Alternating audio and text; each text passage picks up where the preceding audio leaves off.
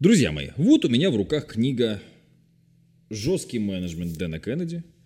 А вот у меня в руках, ну, может быть, кто-то услышит, а кто-то увидит, потому что не, в зависимости от того, в подкасте вы это или, соответственно, в видео, 12-струнный музыкальный инструмент, она же акустическая гитара. И поехали. Я енотик полоскун, полоскаю свой писюн, полоскаю свой писюн, полоскаю свой писюн. Я енотик полоскун, полоскаю свой писюн. Чем гитара, обучение игре на гитаре, отличается от обучения бизнесу? Тем, что вы стабильно и надежно, пойдя в какую-нибудь гитарную школу, на какие-нибудь курсы по гитаре, сможете играть на гитаре. Кто-то потратит больше времени, будет играть лучше, но в целом это абсолютно обезьяний навык, как и пение. То есть базово петь, как я, просто попадать в ноты и как-то что-то может абсолютно любой человек. Вопрос, готовы ли вы на это потратить некоторое время своей жизни. Что касается бизнеса, здесь гарантий никаких нет. Именно поэтому очень часто плохое отношение к бизнес-тренерам, к бизнес-коучам, к инфобизнесменам, которые продают некие курсы, схемы и так далее и тому подобное. С другой стороны, очень многие вещи в моем бизнесе были сделаны благодаря тому, что я это где-то увидел, услышал и у кого-то скопировал-внедрил, узнав откуда то. То есть это же не просто из головы берется. То есть, по сути, все а, улучшение бизнес-процессов и того, что у меня происходит в офисах и так далее, они делаются или на основе того, что у кого-то подсмотрел, или ты где-то прочитал, услышал, или ты сам своей головой дошел. Своей головой обычно доходишь очень медленно, и часто тебе нужно на твою ошибку указать. Именно поэтому Дэн Кеннеди, я всегда говорю, что эта книжка, вот она в моем сердце будет всегда. Я понимаю, что сейчас, покупая эту книжку, вы никак не помогаете Дэну Кеннеди, ему уже ничего не поможет, он, к сожалению, нас покинул, причем несколько лет назад. И это очень большая утрата для всего сообщества, потому что Дэн Кеннеди писал гениальные вещи. Я не знаю авторов, которые написали бы более понятную книжку про менеджмент. Эта книжка, кстати, мне попалась без закладок. У меня очень много... А, эта книжка была мной куплена много раз. У меня ее кто-то забрал. Куда-то она делась. Много у меня было, короче, этих книжек. Но вот сейчас что есть, то есть. Давайте сначала я прочитаю, а потом э, порассказываю про Дэна Кеннеди. Мы же всегда читаем здесь, поэтому давайте так. Не думайте, будто я Карабас-Барабас с хлыстом, и перед моим столом устроен люк в полу, сквозь который я отправляю впавших в немилость сотрудников на съедение голодным акулам. Есть у меня и у моей системы прибыльного управления людьми и другая грань. Мы щедры, как Санта-Клаус к ребятишкам. Я верю в чулки полные игрушек. И в чулки, набитые кусками угля тоже. Неподалеку от моего дома, в северо-восточном Агайе, на дороге между двумя городками, стоит один хороший ресторан. Тамошний администратор проводит семинары для официантов, как зарабатывать 100 тысяч в год. И она действительно считает, что официанты могут достичь шестизначного дохода.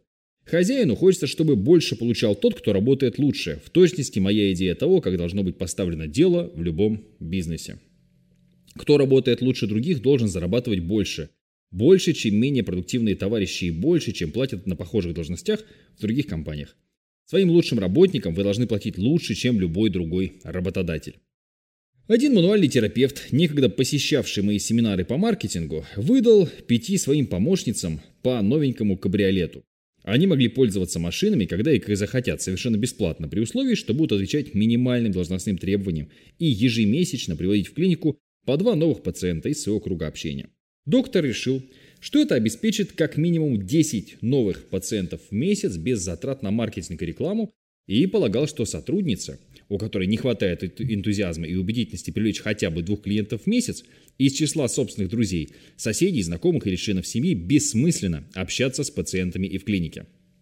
Кроме того, система, придуманная доктором, должна была воодушевить и мотивировать персонал. Один раз в полгода позволялось не выполнить месячный план по новым пациентам. Но если не выполнил норму хотя бы 2 месяца из 6, на следующие полгода прощайся с машиной. Отличная идея, и результаты были весьма поучительные. Одна из девушек по достоинству оценила замысел босса. Каждый месяц выполняла норму, привлекая обычно даже больше двух пациентов и отлично работала в клинике. Благодарная за маленький ладный кабриолет, она никогда не унывала, с радостью брала дополнительную работу и всегда поддерживала доктора в его начинаниях. Еще две девушки выполняли норму без сбоев, удовлетворительно справляясь с основными обязанностями. Четвертая, что называется, висела на волоске. Она время от времени опаздывала на работу, а значит уже не соответствовала минимальным требованиям. И за три года, о которых мне известно, лишалась машины дважды. Частенько бывала не в настроении, и от нее было мало толку в клинике. В конце концов, она уволилась. Пятая потеряла кабриолет сразу же и не дотягивала по всем остальным параметрам, а лишившись машины, стала вести себя грубо и раздражительно и конфликтовать с остальными. Ее пришлось уволить. В общем, все работает как часы. Кабриолетная система вынуждает доктора снова и снова, раз в год или полгода, увольнять худшие 20% персонала, то есть одну из пяти помощниц. Худшая из оставшихся уходит сама. А лучшим достается награда. Приведу пример еще проще. Однажды я принял руководство очень проблемной компании, где работало 47 человек, а опоздания и прогулы среди рабочих и служащих были притчей во языце. И тогда я ввел одну простую систему премирования. 100 долларов в месяц каждому, кто ни разу не опоздал. И вдруг если раньше никто не мог приехать на работу вовремя, а бабушек при смерти у них было больше, чем идиотов в Конгрессе, теперь все оказывались на нужных местах минута в минуту, бодрые, опрятные и готовые к работе. Удивительно. Впрочем, четверо сотрудников так и не смогли себя преодолеть. Двоих пришлось уволить. Оставшиеся двое каждый месяц хмурились и переминались с ноги на ногу, наблюдая, как другие получают свои премиальные. Между прочим, одной леди из этой парочки дополнительная сотня была бы очень кстати, но ее нужды меня ничуть не волновали. Я с легким сердцем платил ей по-прежнему, премируя отличников. Вот такая история. Грубо говоря, то, о чем говорит Дэн Кеннеди. Есть огромное количество людей, которые, как их не бей, как их не пинай, что с ними не делай, работать нормально не будут. Таких людей, ну это вот, грубо говоря, там, не знаю, какая-нибудь система, выстроенная в Макдональдсе, про Макдональдс уже теперь, или так, или так, когда берется много персонала и работает система, то есть не так важно быть хорошим сотрудником, как важно быть винтиком, который встраивается в систему. Винтики всегда легко поменять. Но есть маленький процент гениальных сотрудников, которым можно платить много или очень много, потому что они живут этим проектом. У меня всегда регулярно после КМБ появляются такие сотрудники, которые начинают очень быстро работать или за большую зарплату, или за процент. Потому что это люди крайне мотивированы. Ну, КМБ это у меня в команду после КМБ люди попадают, то вдруг не знал. Это мои проекты. Вот. Такая вот история проверенная как бы годами, и она когда-то изменила мою жизнь, потому что у меня было дико плохо все с компанией, а я тогда полетел в Новосибирск к моему другу Сергею, у него там студия видеозаписи, значит, и мы с ним сидели, гуляли по городу, я сидел у него на работе, слушали, как работает отдел продаж, короче, всячески вот, ну, всячески пытались что-то интересное друг от друга подцепить. И вот порекомендовал мне книжку Сергей, и до сих пор я в диком восторге. Эта книжка поменяла мой взгляд на людей вообще. Классный пример, который я запомнил тоже на всю жизнь, про зебр, да? Представьте себе, что ваш сотрудник – это такая зебра в зоопарке. Что волнует зебру? Ну, какая сегодня погода, да? Вовремя ли убрали за ней там, фекалии, например, да? Что сегодня там на обед? И интересы владельца зоопарка, сколько продлось билетов, зебру вообще не волнует. Или это волнует ее на 159 месте. То есть очень часто сотрудники, которые приходят на работу, их как бы интересует куча, ну, в основном зарплата. Платите мне зарплату, и я буду работать. Зачем ты работаешь? За зарплату.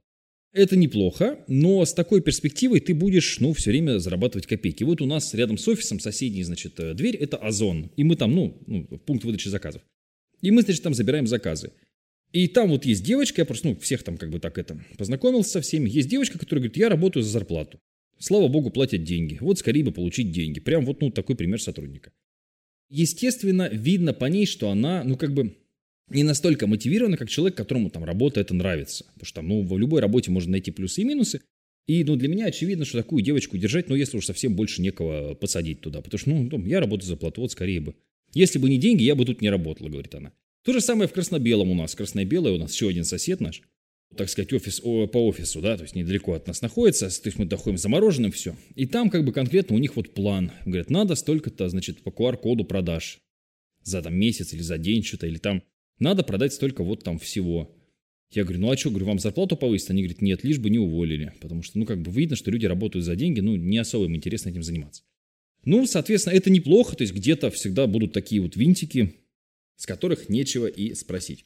И Дэн Кеннеди, ну, на мой взгляд, очень хорошо объясняет. Кстати говоря, мне в свое время очень помог совет Дэн Кеннеди, что э, все должно дублироваться. То есть должно быть два ноутбука, и так далее, и так далее. Потому что бывает ситуация, когда тебе срочно нужно, ну, если у тебя рабочее время стоит уже достаточно дорого, Дублирование – это действительно очень хорошая история.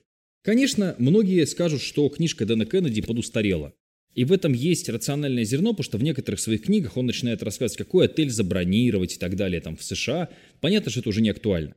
Понятно, что у него есть книги, где он большую часть э, книги посвящает тому, то есть у него по большому счету три хорошие книги.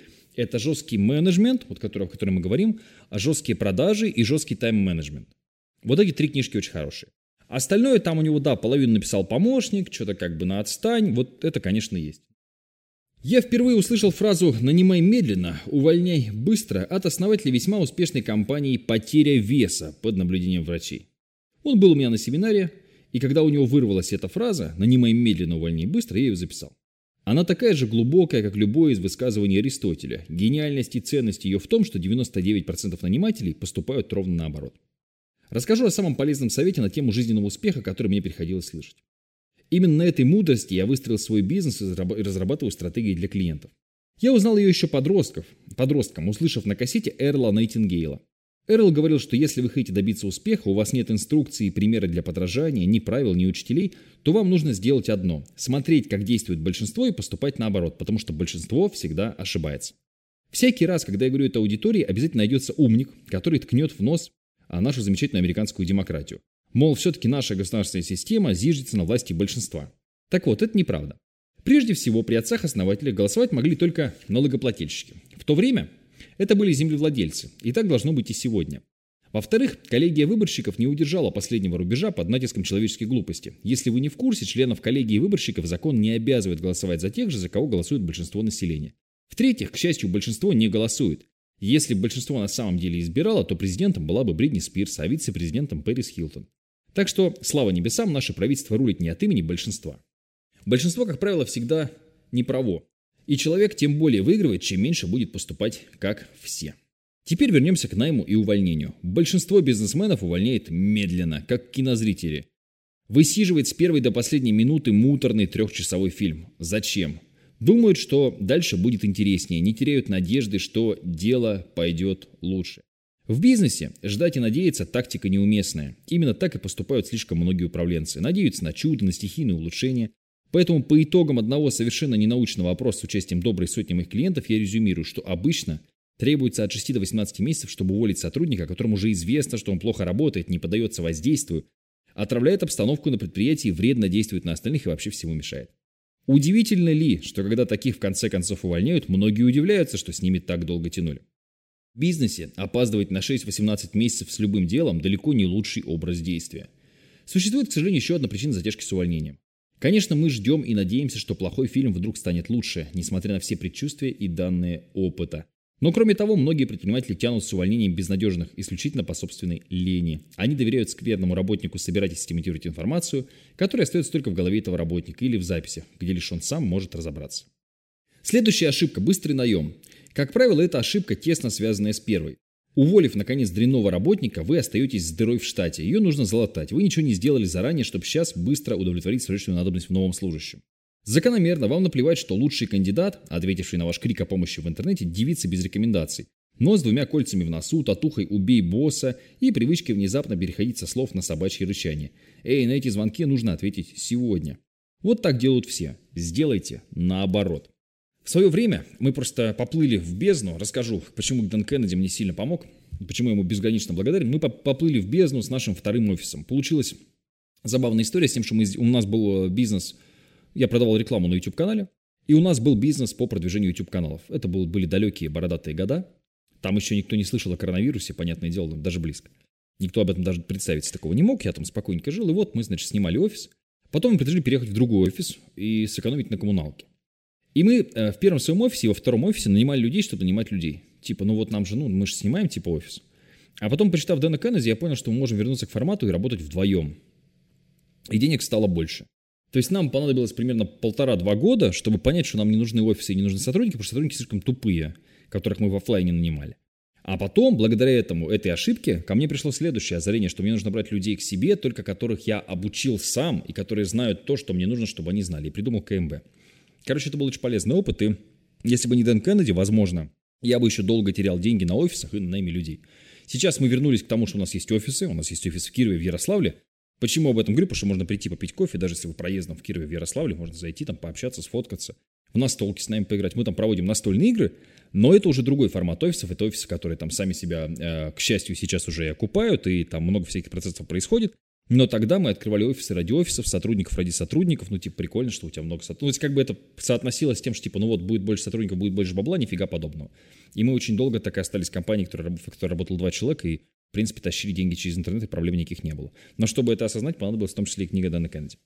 Окей, Надеюсь, что был вам полезен. Дэн Кеннеди очень крутой. Повторюсь, жесткий менеджмент, жесткие продажи, жесткий тайм-менеджмент, те книги, которые нужно обязательно прочитать. Ну и, конечно, есть еще другие книги для старта бизнеса хорошие, которые я вам порекомендовал. Но это как-нибудь в следующей серии. Большое спасибо. Кстати говоря, раз уж мы сегодня начали с песни, то найдите, пожалуйста, мои песни. Они вам понравятся. Они такие приставучие, типа там у меня есть друг Андрей, на самом деле он пассивный гей. Все это можно послушать на Яндекс Музыке. Вбейте Матвей Северянин песни, найдите ВКонтакте на Яндекс Музыке, послушайте, лайк поставьте. Мне это очень поможет. Ну и приходите на мои, в том числе и концерты в этом году. Спасибо, хорошего дня, счастья, здоровья, удачи, радости, успехов, любви.